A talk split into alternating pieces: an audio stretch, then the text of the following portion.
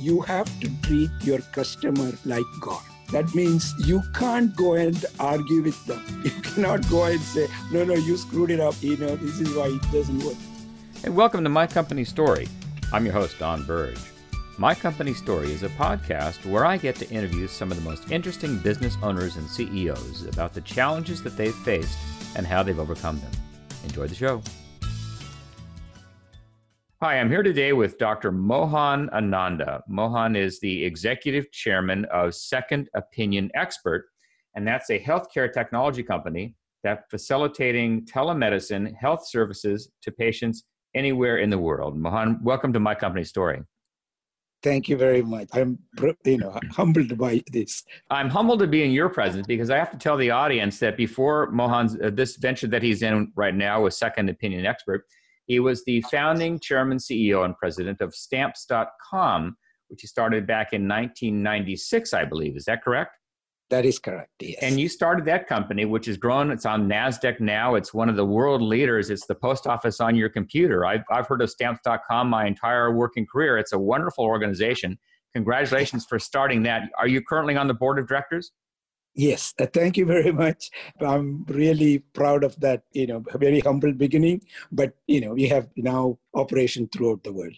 So you certainly do. So tell us, Mohan, that's a, uh, you went to Caltech, I believe, and studied as an engineer? Correct. Then I went to UCLA to do get my PhD in astrophysics. Oh, fantastic. So you quite credentials. And then how did you come up with this idea of stamps.com? Was that an engineering problem that you solved or tell us a little bit about the beginning of that? Okay, I actually my background is I was working for JPL, which is a NASA center. I was doing mostly very scientific stuff in the interplanetary, you know, missions, things of that type. But I've been always a, a technology the physics is my real interest but then subsequently afterwards, I was kind of recruited by another company called Aerospace Corporation, uh, which was at the time just beginning to do a global positioning system. They are the think tank for the United States Air Force.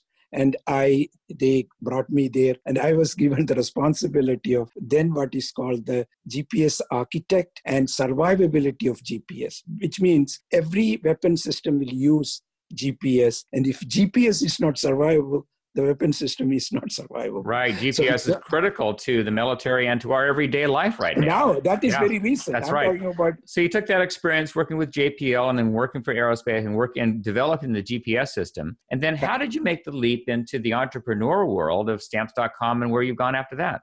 Yes, I left uh, there because I thought I reached a during that time, I went to law school and got my law degree and uh, set up a small practice, it, primarily in the startup or technology uh, space. And I have my own, because of my background, I would apply for many patents, and I have quite a few patents. And one of the early, this is before the real internet. I'm talking about 1996 in 96 time frame i actually i started the technology in 92 or 93 but i got my patent in 96 in the earliest of one of the earliest patents in the space of e-commerce. That is the beginning of stamps concept. It's a very secure communication between a, a user and a provider that's the in fact if you somebody go and do research that patent is referred by almost everything since happened in the e-commerce world. E-commerce world is the largest now like a foundational type of patent i had. And i uh, this is uh, issued in 96 and that's how we formed this company uh, stamps.com at the time with that technology behind. That's fantastic because you know stamps is a really printing money and in order to print money it has to be secure yeah. just to make sure. So that is the starting point. And, and now, obviously, we went to USPS. They were not very supportive of new technology because they're very, you know, conservative. But somehow or other, they recognized the value and they said it sounds interesting. That's fantastic. And so you ran stamps.com for a while and, and are currently on the board. And then did you leave them then to start a venture capital firm then and then Envestnet, which is also traded on the uh, on NASDAQ? Is that tell us a little bit about what happened after your success with stamps.com you took that success and then started uh, doing other ventures then correct correct so the way i did is when i obviously you know when you have some success, people approach you, and a lot of friends. I have a big network. So one gentleman called and said, I have this idea. This is uh, around 2000. I called and said, Look, I, I'm thinking of you know developing a platform for financial services space. So i kind of looked at it. It's intriguing because at the time the financial services areas are really dominated by big players and there is no real digital technology for an average uh, advisor financial advisor can use it. So we came up with a kind of a put a team together. Again that's most important and started the concept of developing a end-to platform meaning somebody comes in to the advisor and say i want to invest this money and you have to go to a custodial bank deposit that then come up with uh, asset allocation analysis and you know invest them generate reports and you have to have a tax information I mean, everything has to be done in a single platform. And we came up with that platform, and that became a very successful. And now, obviously, it's in the new. And that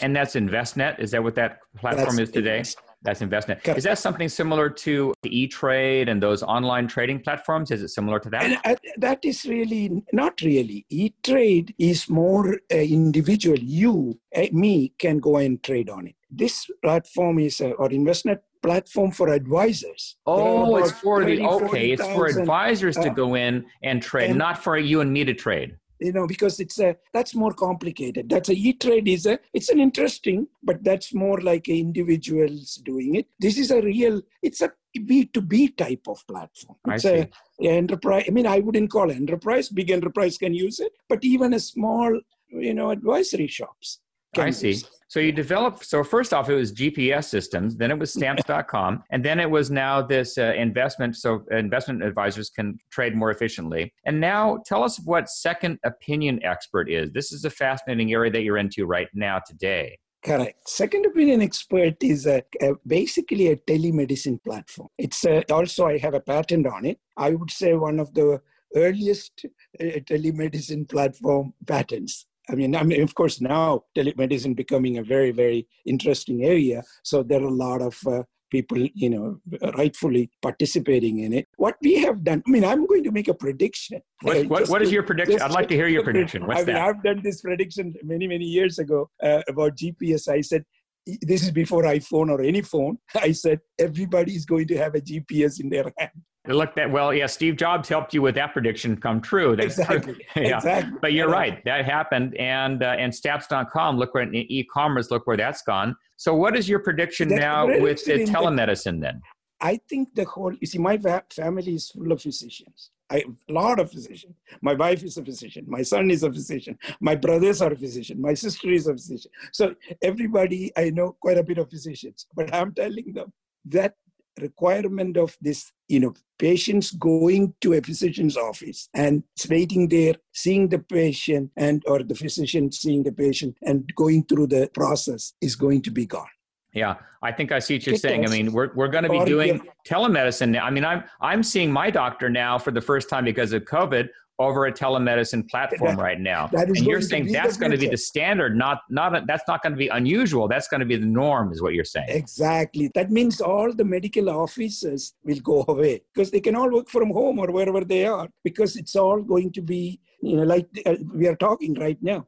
You can examine course, there are exceptions to everything. Like if you have to get a, a test done, you have to go to a, a medical, uh, like a diagnostic laboratory, or you have to, to get a blood test done, you have to go to a, a, lab again, or you have to get a procedure done to go to the hospital or outpatient places. Those are exceptions. Of course. But yeah. any other uh, communication with the physician, you know, prior to this or a few years back, 99% of physician patient meeting is in the in their office. That's right. And that will vanish. It will in over the next five to 10 years, it almost will be eliminated. Well, I'm not going to miss those waiting rooms with the old magazines and waiting around in there with everyone else. I'm certainly not going to miss that now. But you're right, the telemedicine, and you'll of course have to go to the doctor for blood tests or for you know EKG and for various things like that. But all of the other business can be done uh, telemedicine. And you're is, now tell us what is second opinion experts place in that world? Where are you positioning that space? Okay, what we are doing is we have a panel of 400 to 500 very qualified doctors, mostly from uh, universities, uh, you know, very well-known institutions, and all are board certified physicians who are experts in each field. We have about, as we have today, there are 29 specialties, which, you know, have a number of physicians in each. And what happens is a patient, whether here or any parts of the world, can go to our site and go through a question and answer session. Of course, you generate some initial, all the you know individual information people come to that site only if there is a, any specific complaint anything something wrong with them then based on that there is a little ai artificial intelligence approach the questions are asked depending on answer. So there is interaction going in the platform. Once it's all done, it will ask for any reports or uh, your MRI or any CAT scan or any X-ray, anything if you can upload into the system, you can upload. And then the system picks up the best physician. For example, a cardiologist may be the you know complaint, but the cardiology may not be the right physician you needed because it may be a, a something else. Oh, depending I see. So people can go to your website right now. They go to secondopinionexpert.com and they they answer a series of questions and it goes through some AI is used in there to help that along. They upload whatever medical records that the system asks for and then your system matches them up with the correct physician to then connect with for that particular ailment that that person has. Is that exactly that right? But prior to that, prior to that, that's exactly correct. But it also generates what we call a status report a status report is something like a consultation report. You know, physicians generally go to a, make a rounds and see a patient or do a surgery or whatever. They writes a consultation report. This status report is exactly similar to that, but it's all done by the computer. Except the, they create two things open: an assessment and treatment plan. And the physician gets that, and he fills in the assessment and the treatment plan, and that becomes a legal document called second opinion. That's fantastic. And that is made available. That's fantastic. And we have a lot of HIPAA requirements, security requirements. I mean, everything is preserved. So only patient will notify and patient has to go and log in. And I mean, it, it's, right. a, you know, I come from a security background, so we meet all the security. Right. You, you had to, you've had to overcome many challenges with this, I can imagine. Ahmad, I'd like to ask you now, if I can, about the challenges that you faced. I mean, certainly, I mean, the background you've had, you've had several challenges that you've had to overcome. First with the GPS and stamps.com, and then with the investment advisor platform, uh, Envestnet, and now with Second Opinion, the telemedicine. I mean, you've had a tremendous career of approaching problems, seeing challenges, and and overcoming those challenges. What would you like to pass along to the audience listening about some of the what you've learned along the way about what were those challenges and what have you learned? Thank you very much. That's an excellent question. Are, but the, it is full of challenges. So, but let me kind of highlight uh, some of the key. As I said, you have to have the right team. The right team. That's number one. Right team. Number one. So I have my own mistakes in the right team. I don't want to name names. I have come across a few occasions, very, very, very few occasions, people you cannot totally trust. You have to somehow or other get that out and eliminate that type of relationship as early as possible. Get, get rid a, of someone if you can't trust them. Get them out of the organization quickly. You don't have, have want to have because I think I you know come from a background uh, you know, of course, not as a scientist, I believe in, you know, every, doing right thing. And we cannot do the right thing if you have somebody in your group cannot be totally. Bad apples get the bad apples out of the barrel. It affects everybody. Yep. That's the number one. Number two, in my opinion, which has occurred many, many times for me, cash flow management. Number cash two, cash flow management. Okay. Tell us more about that. What is that? What do you mean by cash flow management? You have to be frugal there is a sen- tendency. See, I, in many occasions, let me give you the positive thing and the negative. The positive thing, I was uh, fortunate enough to raise a lot of money. I mean, for example, stamps we have raised uh, oh, close to $500 million. So $500 million was raised for stamps.com. And, and uh, when you have a $500 million in your bank account, there is a tendency for people to waste. You want to fly. You want to fly first class all of a sudden when you have that, don't you? and what you and what I think you're saying is that no, no, no, no, no. You got to still fly coach, even though you've got 500 million dollars in the bank. Exactly. That's at least coach and first class is not. But you know, you tend to hire more people. You see, the burn rate becomes enormous That is like, you know, in our case, close to 850 people working when our revenue was almost nothing. So that I couldn't tolerate. So we had to do something and change personnel and change things. I mean, as an example, so frugality, cash flow management is extremely important. So first off is getting the right team, and then secondly is being frugal with cash flow management. No matter how much your bank account says, being frugal and, and, and smart with your money is number two. Exactly. All but right. there are also some cases you don't have the money because you raise the capital. You tend to, you know, prudently use it, but then you you haven't been able to raise additional capital. So you will have times when there is no real money. And also, you may have revenue, but revenue may be in account receivable, not real revenue. Not real money I mean, in the bank. There is no That's money, right. but there is account receivable is there. So, you, but your cash outflow or expenses, there is a fixed expense. You can't do anything about so, it. So, what's number three then? If there are three, three keys. Okay, the third that you have to have a plan. In the event something like that happens, you need to have a good credit facility some form of credit line with the banking or in my case i didn't borrow from anybody. It so happened i became the bank. I provided the money to the institution but it is you know it's all short term loans in the sense but you know that's not what i am recommending but you should have that right from the beginning so that there is no failure happens because the you couldn't you know meet the the bill payments. So, so because you, you don't want to fail from running out of money, then is what exactly. you're saying. Don't fail for exactly. that reason. Great. That's something people, unfortunately, they don't think about it because they, when they have this capital raised, you have plenty of money, you spend a lot, but then the revenue start coming. You know, you know, of course, if you're good, you can go and raise more money. No question about it right. you can't take it for granted. Right. So you have to be a cash flow management is extremely. That's where the failure happens. The so third, those are the I mean, those are the three pieces of advice that you'd want to pass along to others listening to the show. Would be the, oh. the right team, the cash flow management, being frugal, and having a plan for never running out of money. Is that it? There is a fourth one. And a fourth a, one. What's the fourth one? Yeah, it's very very important. I think I I would consider almost like number one in the sense you know even though it, you can't do very much you have to treat your customer like God.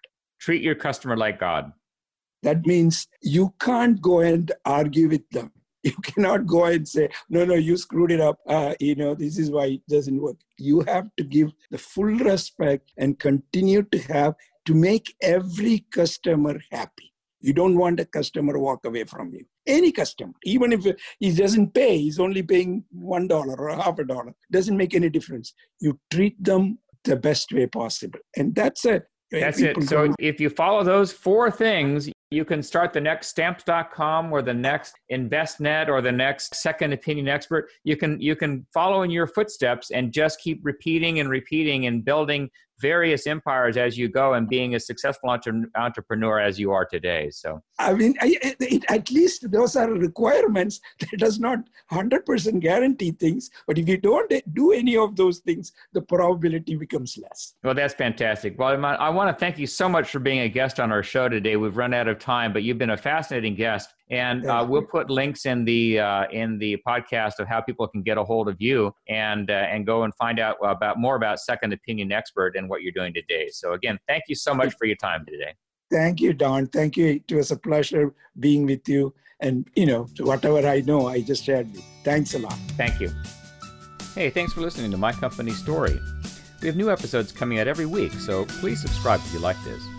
And if you'd like to hear previous episodes, you can go to mycompanystory.com or wherever you listen to your podcasts. Also, if you or someone you know would be interested in coming on the show, please email me at don at burge.com. Thanks for listening.